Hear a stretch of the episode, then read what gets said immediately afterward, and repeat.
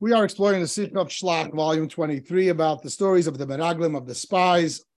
And the Rebbe asks three questions, essentially. The Rebbe says number one is the sending of the spies was not commanded by Hashem to Moses, thou shalt do this. It's presented as a command, but it's presented as a command that's quali- qualified.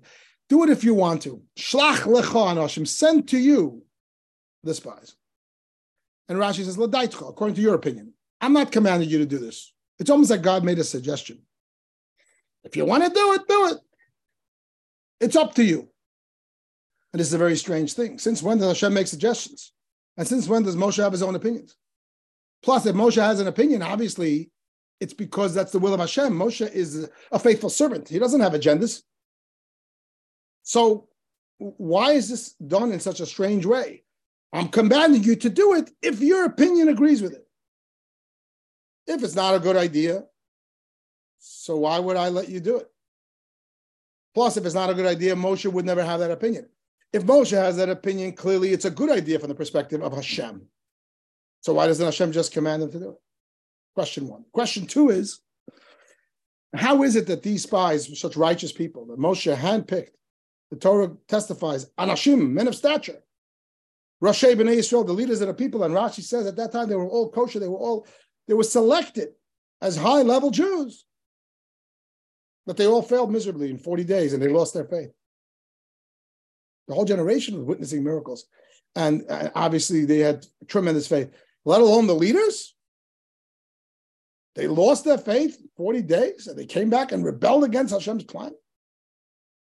It doesn't make sense. It's not like one of them or two of them fell off the wagon. The entire group, except for Yehoshua and Caleb. Parenthetically, those two, because they did a protective measure. Yehoshua, because Moshe changed his name and prayed for him that God should protect him, and Caleb, because he went to Hebron and prayed at the Yoel. He went to the Yoel of the patriarchs, the matriarchs, and that's why he was spared. But by and large, the whole group failed. A whole group of righteous people should go from the top level of holiness and faith to the lowest level of total rebellion against Hashem's plan. Just in 40 days, it just doesn't make any sense. And the third question is why was such an emphasis to bring back the fruits of the land? Which were giant and oversized, and they would definitely call attention to them. And people would start suspecting that they're spies. Like, why is that important? And it can it, it can abort the entire mission. Come back and give a report. You have to bring the fruits. And it's a big deal. And the Torah it's emphasized over and over that this was a command. them, be strong, meaning don't be afraid, and bring back the fruits. And then it says they brought back and they came up with a big cluster of grapes carried by a whole bunch of people, etc., etc. So it, it's pivotal. It's not just a side note. Like, why is that important? So the Rebbe comes along. Let me bring up, uh, just to keep easy way of remembering to put all the questions on the screen, as per my custom. So here are the questions. Why did Hashem command? Why didn't Hashem command it, but suggested Moshe do it by his own opinion? Number two, how could righteous people fail so miserably? Number three, why bring home the fruits from Israel? At risk of being discovered, etc. Then the Rebbe answers the mission was all about going from faith to logic. They all had faith. They said Naaseh v'nishma at Sinai. The purpose of this mission was for them to explore it logically. That's the purpose of this mission. It wasn't about going with faith, whatever Hashem says is true. No, the purpose of this mission was to scout it. I want you, I know till now I told you just to accept everything I say. Now I want you to explore it intellectually and scout it out with your own minds and tell us the conclusion. So that answers all the questions. Let's go from the bottom up. Question three. They're supposed to bring home the fruits because they're supposed to win over the Jewish people. The Jewish people should be convinced with their own eyes and with their own minds that this is the truth, not just because Hashem told Moshe, trust me, I'm going to do it. Beyond trust, it should make sense. They should be convinced.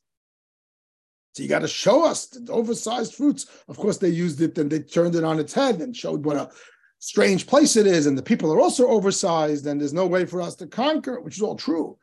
But the mission from Hashem's perspective was show them the fruits, show them, convince them.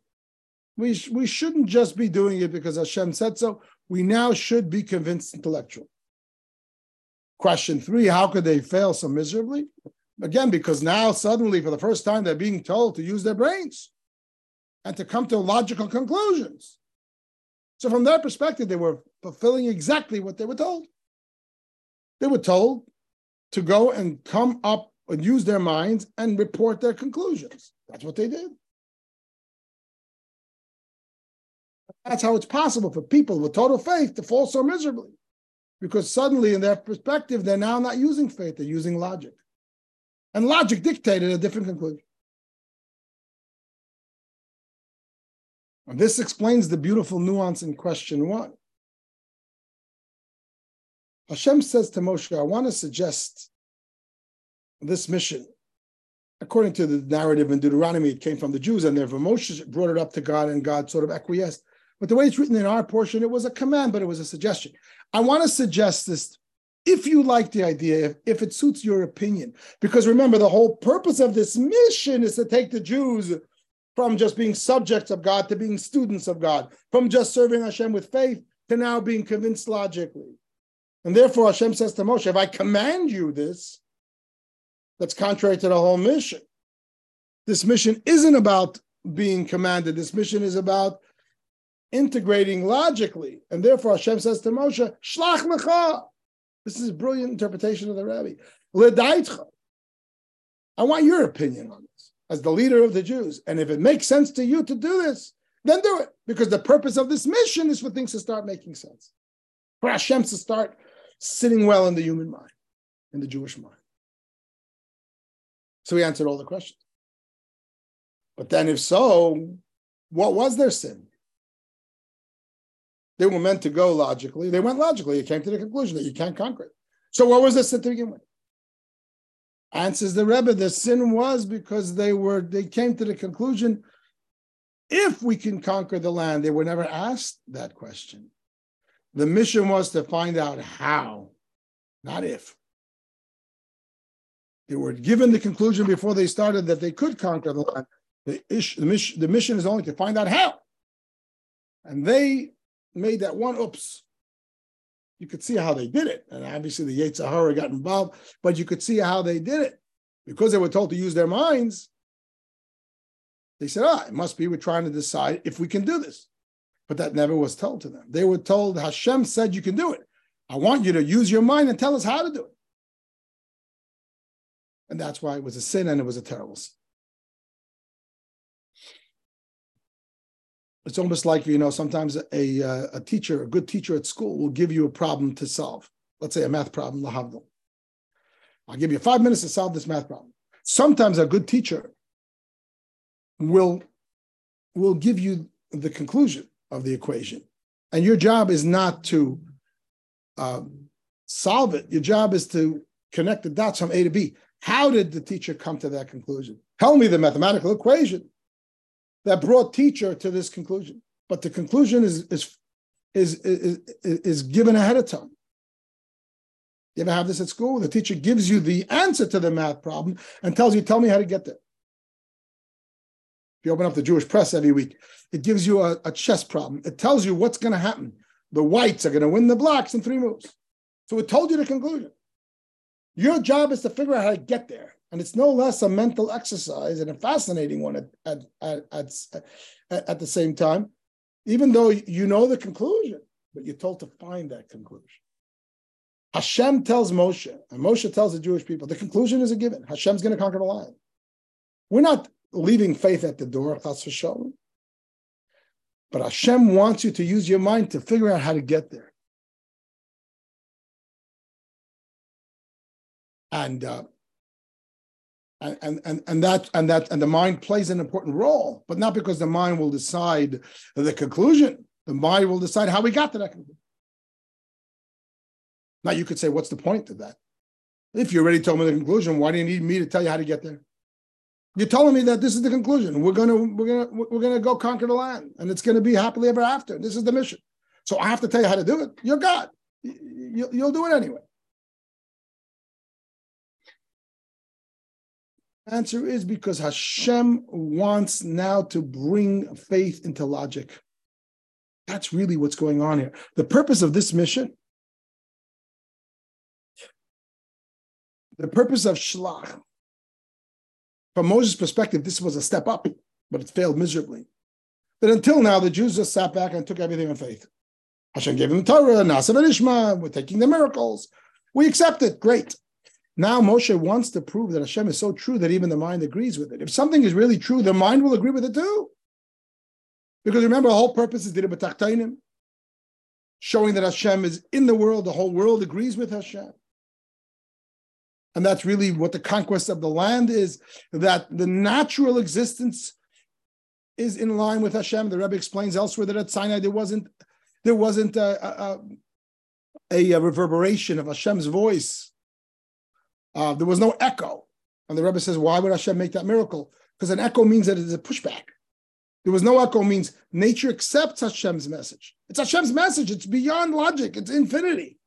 It's true, but because it's infinity, the world agrees with it because the world is really also created by Hashem and it's really just an extension of Hashem. And therefore, there's no echo. Every part of creation, of the mind, the heart, the practical, all of it works. You live a life of Torah.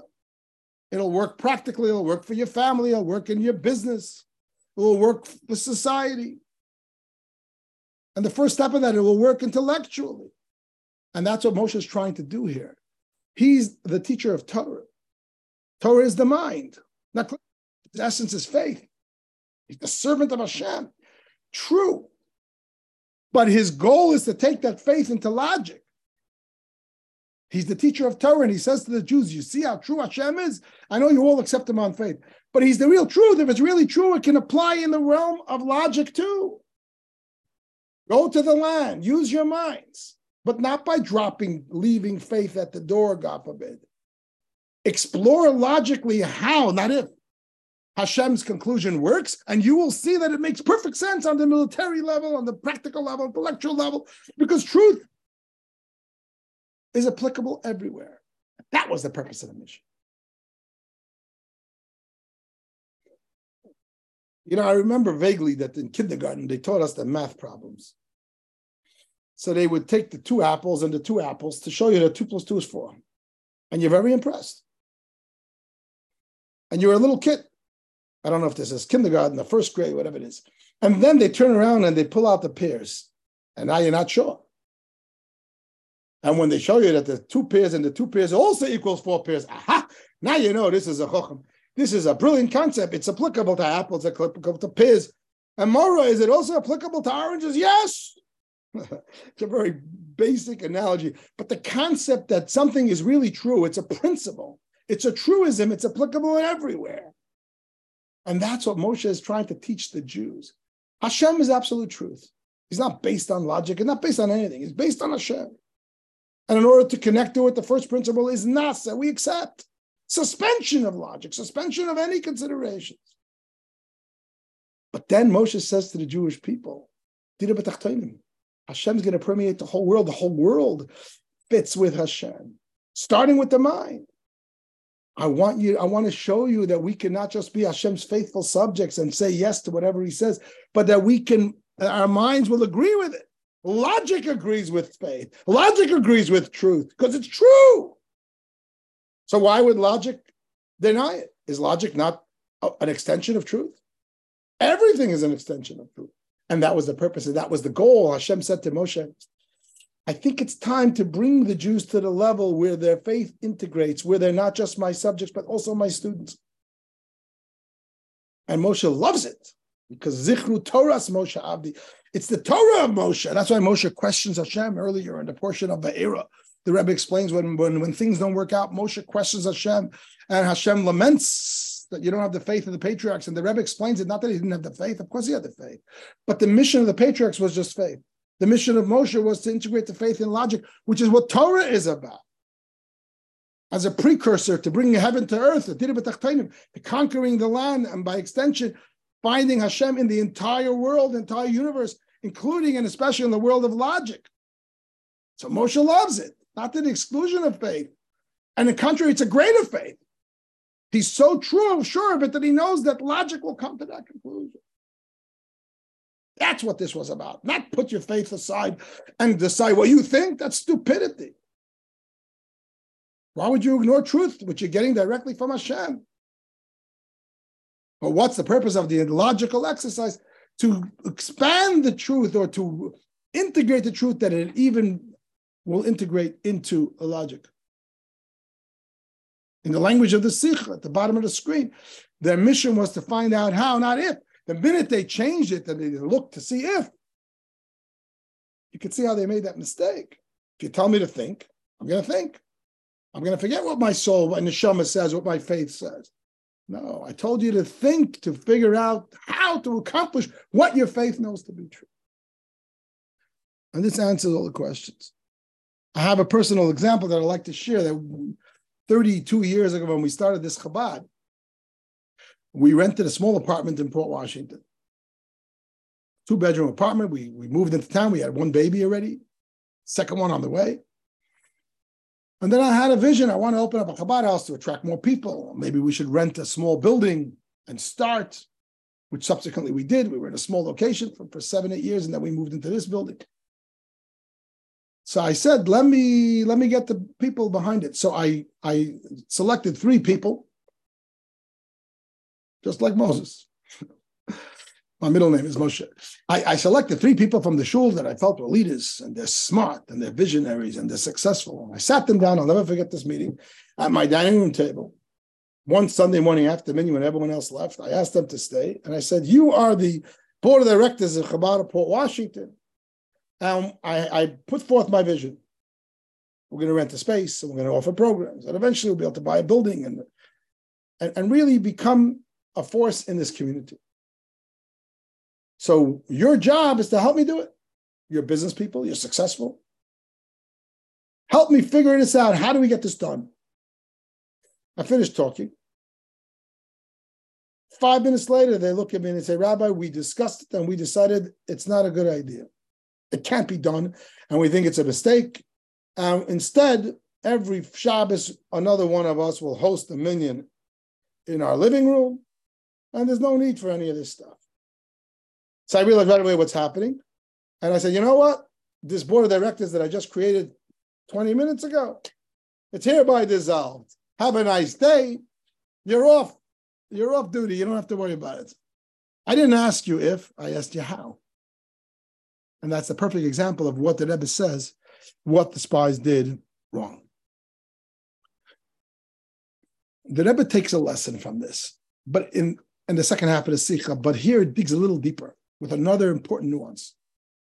The Rebbe says, obviously, what is the lesson of Judaism? Naaseh v'nishma. We're supposed to accept the truths without any questions. And then we're supposed to study. And that's both our mitzvahs. When we got the Torah, the angels gave us two crowns.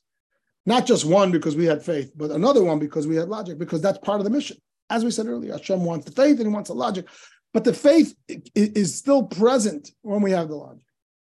And that's how a person should study Torah with an understanding that this is an absolute truth. And now I can think. And if you think about when you study Torah, you study Halacha, you study Talmud, study Chassidus, you're not going to understand it unless you have a foundation that this is all absolute truths. And now you can explore it. So it's an interesting system. God calls the Jewish people the people of faith. Ma'aminim b'nei ma'aminim, believers, children of believers. But we're also called in Torah, Am Chacham ben a brilliant people. And God gives us his book, which is the most brilliant of brilliance. And he says, Ah, you're so smart, study. Ask anyone on the street if these two things go hand in hand. Either Hashem is telling me to think freely, or he's telling me what my conclusions are. Which one is it? Imagine I, I set up a think tank and I tell the people that they should think, but here are the principles that they should think. And based on this, they should think that's not logic. Nine out of 10 people will tell you that's not really logic. And yet we are called the people of the book. Am Chacham v'navon. This is brilliance. Says that, but not only is this also brilliance, but this is really the only smarts. The Rebbe presents here a very powerful thing. That if I use the mind without the, the foundation of faith, I can come up to stupid conclusions. I will not really be logical. Only when I have a foundation of faith certain truths that Hashem tells me through Moses and Torah. In the language of the Sikha, I'm shlach, I'm a shliach. Now I have certain axioms. It's now I can come to the truth, to the logical truth. This seems so counterintuitive. If I put aside any faith and I think logically, I'm not being logical. Says the Rebbe, no, I'll tell you why. Because what is the definition of logic, of intelligence? To search for truth without any bias. It's impossible for a human being not to have bias. Let's say, for argument's sake, the mind isn't biased, but the mind is connected to a body and to a person who has all kind of experiences. And therefore, by definition, it's impossible to really be logical without bias. Take the Supreme Court of the United States. Let's argue it's the greatest minds in the nation. So why are they split in two directions? Because a mind, by definition, is biased based on experience, based on personality traits, based on different things that he or she experienced. And therefore, there's no such thing as real logic from a human perspective. You think you're being objective, but it's you who's being objective. There's bias, just like bribery. You can be a brilliant person. Torah says if someone gives you a bribe, it will now corrupt your thinking. It doesn't mean that you're going to go counter to your thinking. No. Contrary to your thinking, you're smart and you're righteous. But it will convince you of, of a different truth. That's what bribery does.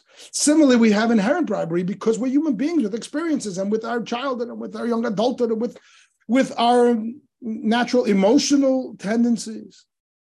It's not just a computer, it's not just pure logic. And therefore, really, there's no such thing as objectivity. Says the Rebbe. This is brilliant, and this is so Rebbe. That only when is there a possibility for real logic, real seichel, real Chabad, when it's based on faith, based on shlach l'cha, mashliach of Hashem of Moshe Rabbeinu, based on an attitude that what is life? There's truths that are beyond me. It's not about me. It's about the truth. And my purpose in life is to live that truth. I've set myself aside. Bittel. It's not about me, it's about the truth. It's about promoting the truth, finding the truth, teaching the truth. I'm a shliach. That's what the portion is named. When a person has faith, Naaseh v'nishma, his life or her life is dedicated just to finding truth. And truth is, is, is given to us on a silver platter, which is Hashem and Torah. Before, no questions asked. Now there's no bias. If I'm if I have bittel, if I understand it's not about me, it's about my mission. I have no bias. Bias comes from a focus about me. But if my my life is predicated that I'm a servant of Hashem, a servant of Moshe, so there isn't really a bias. I don't care what to think. Whatever I need to think, whatever Moshe tells me.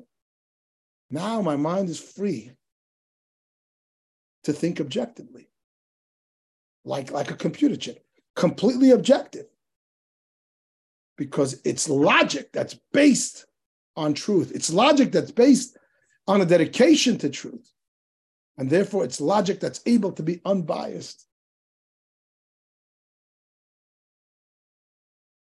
I heard a story of these great professors from Israel, brilliant, brilliant people who walked out of Yechidus with the Rebbe, and they said they're blown away. That on the one hand, the man is brilliant, he knows everything, he's current on all the medical breakthroughs, and he can quote any Shakespeare play, he can finish a sentence. Brilliance. Knows 21 languages. And then when it comes to talk about faith, he's like a child. It's as pure, the faith is like a child. They were saying it derogatorily, but the Chassidim, this is, you got it, you hit the nail on the head. It's brilliance because it's based on a faith. It's like a child. It's it, there's no bias.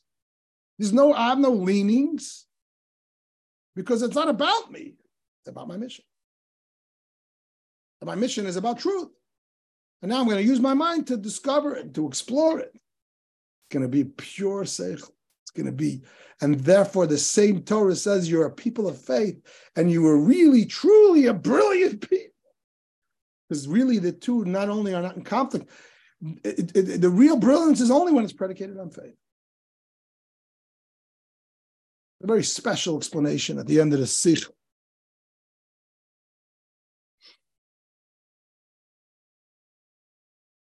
I, I, I, had experiences in my years in my shlichus, just to give an example of this, where I saw people who were so smart that they were going to destroy their lives because of their smarts. We all know such people. I had a fellow who came to my office years ago and he wanted to take his own life. not because he was ill emotionally. He wasn't. But because he decided it's time to go. Brilliant man. I didn't take his IQ test, but you know, he he had multiple uh, degrees from Ivy League schools and postgraduate schools, and clearly a very, very smart man. And he had an inventor of different things. This is an example where the mind is going Meshiga, where the mind is coming to all the wrong conclusions. Why? Because it's totally biased. He doesn't understand that there's certain truths that are not up to you to decide. You don't decide the gift of life. You don't decide the real truths. If you decide, then you're biased. Those truths are given. Your life is a gift. Your mind isn't your God. Your mind isn't your soul. Your mind is a tool. And it's an important tool. Let's call it it's your chief of staff. But you set the agenda. The chief of staff only, only figures out how to get there. Just like the Sikh is saying, don't tell me if, tell me how. But if the mind becomes the king of the palace, of the human palace, that's idolatry. And it also becomes corrupt. You come with such a terrible conclusion because of the mind. Somebody else came to me years ago and unfortunately followed through on his plan. He wants to divorce his wife. And I knew the couple. They had a beautiful relationship. They both said it, and they had two kids. It was a very nice story. But the same deal. The guy was an intellectual. He was brilliant. And he was, he decided that intellect is God. And based on that, he's going to self-destruct. And he ended up doing it. And both him and his wife and the kids never broke a smile again. You know, I haven't been in touch for decades. But they never broke a smile again because he decided logically that, the, that marriage doesn't make sense. that means your mind is your king. There's a God. And within the micro, you have a soul, your willpower, your sense of self, your sense of kind of pleasure, your sense of faith, which is really another word of saying all of the above. The keser, the crown, the halo above the mind. That's the person. And in the context of the Sikha, the Moshe Rabbeinu, the Rebbe of the generation, which is really giving over the message of Hashem, those truths are axioms. Don't decide if life is worth living, if marriage is valuable. We don't call your wife your mind mate, we call your wife your soulmate. There's a soul, there's truths. Now your mind is a tool, and your mind is a fantastic tool. It's brilliant. But when it's when it thinks, when it gets too much control and it thinks that it's the king, and it doesn't realize how biased it is based on the person's emotion and experiences and mishigasin and corruptions, it can self-destruct. You're talking today about worried about AI. AI, artificial intelligence, becomes too strong, it can destroy the world. What about human intelligence? When we worship human intelligence before AI, UI is destroying the world. Because we see today the most brilliant professors are coming up to the worst conclusions about life, about marriage, about equality, about all the nonsense that's going on in our world today the mind can be our worst enemy. Especially those who think that they're thinking totally freely without any objectivity, without any uh, basis of faith and any truths. says that ever this is the most subjective thinking. Based on ego, it's based on all kind of biases. There needs to be Torah, faith, truths. And now the mind is dedicated, the person is dedicated with bittel. We're iterating the final point of the sikh to truth, they've now put aside their own personal interests. And now their mind really works. And that's the foundation of Torah study. And that's why we say a blessing before we study Torah. Before we approach a, a piece of Gemara or Mishnayos or Rambam or Halacha or a Maimer or a Sikh, we say a bracha. Hashem gave us his Torah. This is Torah Hashem. This is absolute truth. Now explore it. The Rebbe finishes the Sikha by saying that with this approach, we will very speedily have Mashiach and the conquest of the land. And the Rebbe throws in a small paragraph right before the end that will even witness the expansion of the land, as the Torah says in Dvarim, that Yarchiv Hashem es Gevulcha, the time will come, Hashem will expand your borders. I want to suggest why this is in the Sikha. We know that when Hashem told Abraham they were going to conquer the land, he said seven plus three nations. Only seven were conquered, and three more still to come. Keini, Kenizi, and Kadmoni, in addition to the seven Canaanite nations. So this is the promise of the full conquest. Why is the Rebbe putting it in here? If the Rebbe wants to finish with a bracha of Mashiach, I understand. Everyone wants to say that, the, that we will conquer the land. That's the context of the story of the spies. I get it. But why does he decide here to throw in this expansion? I'm suggesting that this is hinting to the concept of what the expansion represents. Chassidus explains that the seven nations represents the seven emotions, and the three additional represent the seven intellect, which is the theme of the sikha. That we are, by conquering the seven nations, the the personal avodah of every year, we all have our land. The Hebrew word land means eretz, our willpower. We're trying to conquer that land, to win it over to the godly soul rather than to the yetzer hara, God forbid. And how do we conquer that land? First, we conquer it by the seven nations, the seven emotions, because all seven can be for good or for bad, right? As Chassidus explains in detail. It can be love, or there can be lust, it can be awe of Hashem, or it can be fear, etc. Every one of the seven can belong to the Canaanites, the evil within us, or to the holy within us. Then ultimately there will be the conquest of Chabad. And that's why Chabad perhaps comes at the end of time with the with the advent of Chassidus Chabad. That even the mind will embrace Elokus, that which is beyond the mind. And in a sense, it's the hardest conquest, and that's why it's last. The Alter Rebbe said that it's the greatest miracle famous story of the Berditchever Rebbe when he saw the Tanya that he took such a big God, put him into a small book. In other words, you're taking God, which is beyond mind, and putting it into mind, to a small book, into a into a limited play, space. The belief is that the heart is much more a vessel for faith than the mind, and there's truth to that. The heart can be a big problem for Hashem, but the heart, in a sense, because it doesn't have a logical opinion, often it reflects the space of faith. Faith is the keser, right? The halo above the mind. But it's where is it reflected in the day to day experience in the heart? Because the heart doesn't have an opinion.